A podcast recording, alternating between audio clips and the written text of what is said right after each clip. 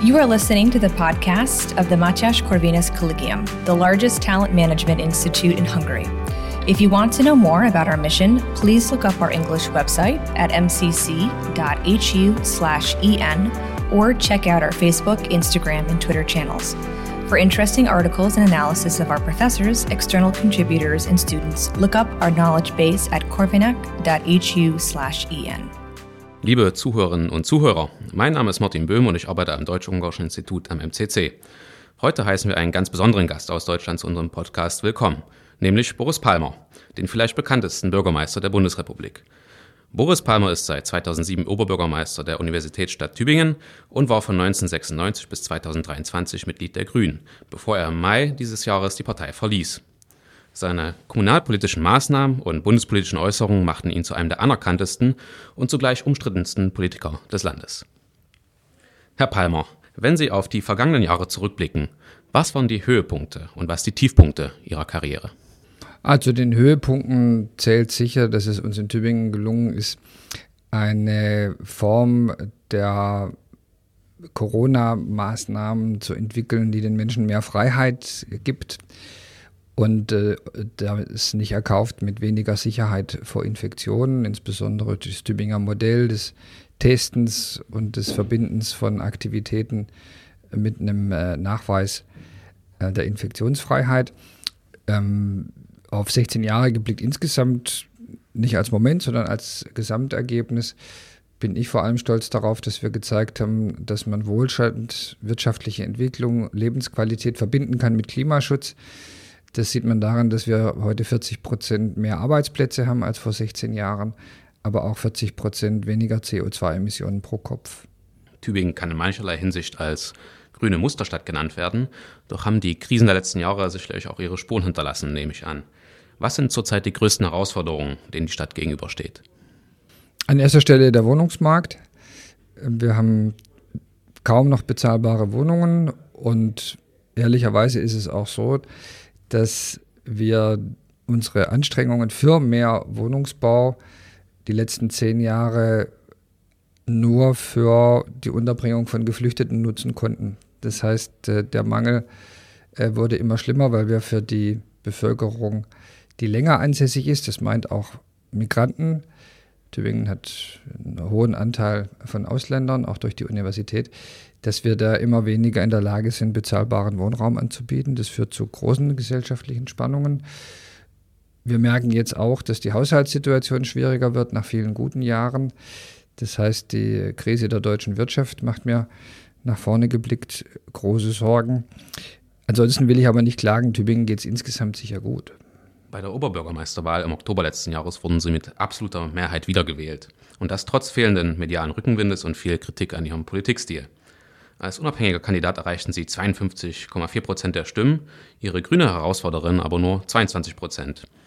Was ist also das Rezept hinter ihrem kommunalpolitischen Erfolg?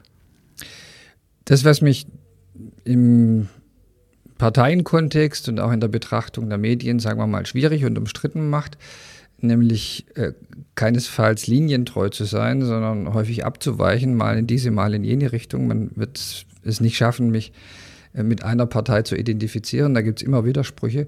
Das findet die Mehrheit der Menschen gar nicht so schlecht. Die Erwartungshaltung ist eigentlich nicht unbedingt, dass man sich ständig am Parteiprogramm als Bibel orientiert, sondern gerade bei Oberbürgermeisterwahlen zählt für die Menschen am Ende der Erfolg, weil das ist das, was sie dann in ihrem eigenen Leben spüren. Und meine Lesart ist, dass die Menschen bestimmt nicht mit allem einig sind, was ich da sage. Jeder hat seine Kritik. Aber in der Gesamtbetrachtung, in der Abwägung zählen die Erfolge mehr und da wird dann auch anerkannt, dass wahrscheinlich die Erfolge nicht zu erreichen sind, wenn man nicht eine gewisse Eigenständigkeit und Eigenwilligkeit und Durchsetzungsfähigkeit beim Oberbürgermeister vermuten darf. Wenn der einfach nur nachplappert, was alle anderen sagen, dann werden möglicherweise die Erfolge ausbleiben. Und was ist Ihr Eindruck, kann Kommunalpolitik und ganz konkret Ihre Politik auch etwas auf Bundesebene bewirken und bewegen? Ehrlich gesagt zu wenig. Ich würde mir wünschen, dass die Städte und Gemeinden mehr Einfluss auf die Bundespolitik haben. Das würde manche problematische Entscheidung möglicherweise verhindern und anderes schneller voranbringen. Wir werden da zu wenig gehört.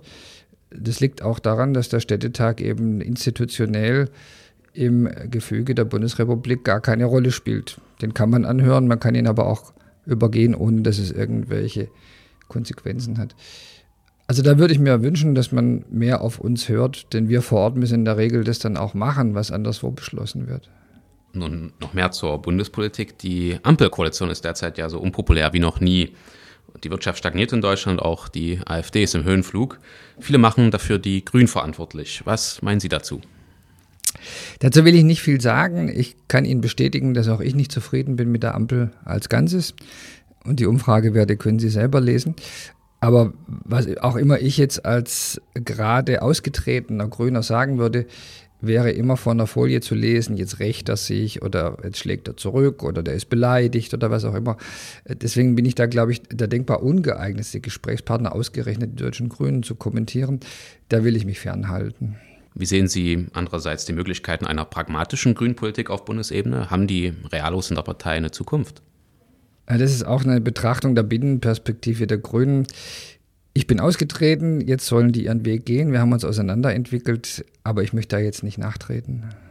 Eine INSA-Umfrage von Anfang August ergab, dass eine potenzielle Boris-Palmer-Partei auf Anhieb immerhin 5% der Stimmen äh, bekommen würde. Könnten Sie sich einen Sprung in die Bundespolitik vorstellen? Äh, ganz offen und direkt nein, das kann ich mir nicht vorstellen.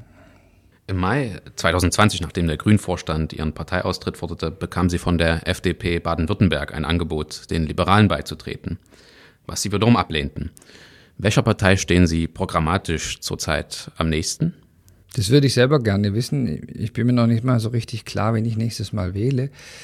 Ich würde mich im Moment eher als politisch heimatlos beschreiben, obwohl mir ganz klar ist, dass ich aufgrund meiner ökologischen Grundüberzeugungen erstmal zu den Grünen gehöre. Aber das Trennende hat halt in den letzten Jahren an Gewicht gewonnen und das macht es mir jetzt auch schwieriger, da mit Überzeugung zu sagen, jetzt wähle ich Grün. Einige Politikwissenschaftler sprechen von einer Repräsentationslücke zwischen CDU und AfD. Vielen bürgerlichen Wählern ist die AfD viel zu weit nach rechts und die CDU inzwischen zu sehr nach links gerückt. Gibt es Ihrer Meinung nach umgekehrt auch eine Repräsentationslücke mit Blick auf konservative, aber zugleich ökologische Politik? Also da ist der Blick in andere Länder interessant. Es gibt ja in Ungarn zwei grüne Parteien, auch in der Schweiz gibt es das. Und äh, ganz allgemein wird man aber feststellen können, dass die Bewahrung der Schöpfung auf äh, den ersten Blick nicht zwingend ein linkes oder rechtes Projekt ist. Das kann man äh, auch konservativ deuten. Und äh, insoweit äh, kann ich die These verstehen, worauf sie hindeutet, dass Menschen, die sich ähm, mit den neuen identitätspolitischen Themen nicht identifizieren können, aber trotzdem gerne eine ökologische Partei wählen würden, in Deutschland derzeit ein solches Angebot nicht haben, wie es in der Schweiz oder in Ungarn existiert. Andererseits muss man sagen, ähm, wenn man auf die ähm, Stimmergebnisse und den realen Einfluss äh, schaut, dann sind die deutschen Grünen natürlich trotz allem weitaus erfolgreicher als die Grünen, die sich in zwei Parteien gespalten haben, weil die Spalterei hat natürlich auch Nachteile. Erlauben Sie mir noch einen Exkurs in die politischen Entwicklungen der vergangenen Jahre. Aus der ungarischen Warte gesehen ist Deutschland insbesondere im Zuge der Flüchtlings- und Migrationskrise 2015 von seinem vormals ja doch sehr stabilen Weg abgekommen. Teilen Sie die Einschätzung, dass damals etwas ins Rutschen gekommen ist? Die teile ich nicht. Ich, ich sehe nicht, dass diese äh, Migrationsfrage eine solch gravierende Bedeutung hat. Ähm, klar, da gibt es Probleme, über die rede ich auch offen und ich kritisiere, dass das in Deutschland schwierig ist, weil man äh, sich da eben nicht in die Nähe der AfD begeben möchte. Ist eigentlich eine, eine Angsthaltung, besser gar nicht sagen, als nachher von der AfD ein Lob bekommen. Das teile ich nicht. Aber ich sehe die Probleme Deutschlands an anderer Stelle. Die großen Probleme entstehen nicht aus dieser ähm, Asylfrage, das ist auch ein Problem, sondern die großen Probleme entstehen eigentlich aus verschlafener Modernisierung. Dass die Autoindustrie den Elektroantrieb verpennt hat, dass die Digitalisierung in Deutschland nicht vorankommt, dass wir zwar ausgestiegen sind aus der Atomkraft, aber nicht eingestiegen sind in eine Energieinfrastruktur der erneuerbaren Energien. Also diese Modernisierungsdefizite, die sehe ich als das große Problem. Und die werden meiner Meinung nach auch darüber entscheiden, ob Deutschland künftig erfolgreich ist. Nicht die Frage, ob wir 100 oder 150.000 Asylbewerber aufgenommen haben. Sehen Sie also solche Szenarien, wie sie zuletzt in Frankreich zum Beispiel sich abgespielt haben, nicht als eine mögliche äh, als mögliches Drehbuch auch für Deutschland? Ich glaube nicht, dass das äh, sich in dieser Weise entwickelt, weil die französische Situation sich eben äh, aus der Kolonialzeit raus über sehr lange Zeit so verfestigt hat und auch die ähm, Sozial- und Siedlungspolitik durch Ghettoisierung Voraussetzungen für solche Konflikte geschaffen hat, die ich in Deutschland derzeit nicht sehe. Und für, um die herbeizuführen, wir noch sehr lange eine, eine einfach falsche Politik machen müssten bei der Integration. Daran äh, glaube ich nicht. Ich äh, glaube, das ist eher ein Schreckgespenst, ohne die Probleme von Migration kleinreden zu wollen. Die gibt es natürlich. Wie funktioniert Integration auf Tübingerisch? Also zum Beispiel, indem wir kleinteilige Unterkünfte und nicht Massenunterkünfte am Stadtrand bauen, indem wir von Anfang an darauf achten, dass die äh, neu angekommenen Personen ein soziales Umfeld haben, dass es da Angebote gibt, Sozialarbeit, dass man einfach von Anfang an versucht, in Kontakt zu kommen. Das gelingt auch nicht mit allen. Ähm, die Defizite bei der Arbeitsmarktintegration sind für mich das größte Problem. Aber das liegt schlicht an uns. Wir müssten da einfach mehr verlangen. Es ist für Migranten in Deutschland ähm, einigermaßen komfortabel auf Arbeit zu verzichten. Man hat nicht wesentlich mehr in der Tasche, wenn man arbeitet und dadurch entsteht ein großes Integrationsproblem, weil die Integration am Arbeitsplatz äh, für die Integration in die Gesellschaft auf Dauer extrem wichtig ist. Ihr Ungarnaufenthalt endet heute. Am Abend kehren Sie zurück nach Deutschland. Was sind Ihre Eindrücke der vergangenen Tage und was nehmen Sie mit? Also das Spannendste ist für mich zu erkennen, dass die Kritik aus Deutschland, die ich erstmal vorher nur über die Medien wahrgenommen habe, dass die ähm, fast immer einen wahren Kern hat. Die ist jetzt nicht frei erfunden. Dass es aber komplizierter ist, als es auf den ersten Blick scheint. Dass man also zumindest noch den Versuch machen muss zu verstehen, warum die Ungarn das tun, was aus deutscher Sicht so kritikwürdig scheint. Da sind Dinge dabei, da halte ich dran fest, dass das für mich nicht geht. Ich sage mal ein Beispiel. Ich finde es inakzeptabel, ähm, wenn äh, viel Geld und Aufträge an das Umfeld des Regierungschefs gehen. Da kann ich nicht mit. Ich, ob man das jetzt Korruption nennt, ist mir eigentlich egal, aber ich finde, das gehört sich einfach nicht. Jetzt sage ich mal, ein konservativer Standard. Öffentliches Geld gehört nicht in private Taschen von Freunden des Regierungschefs.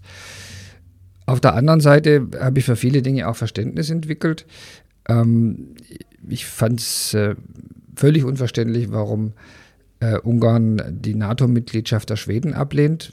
Was haben jetzt die Ungarn davon, dass man den Schweden irgendwie Angst macht, dass äh, Putin sie vielleicht auch angreifen könnte? Wozu sollte es gut sein?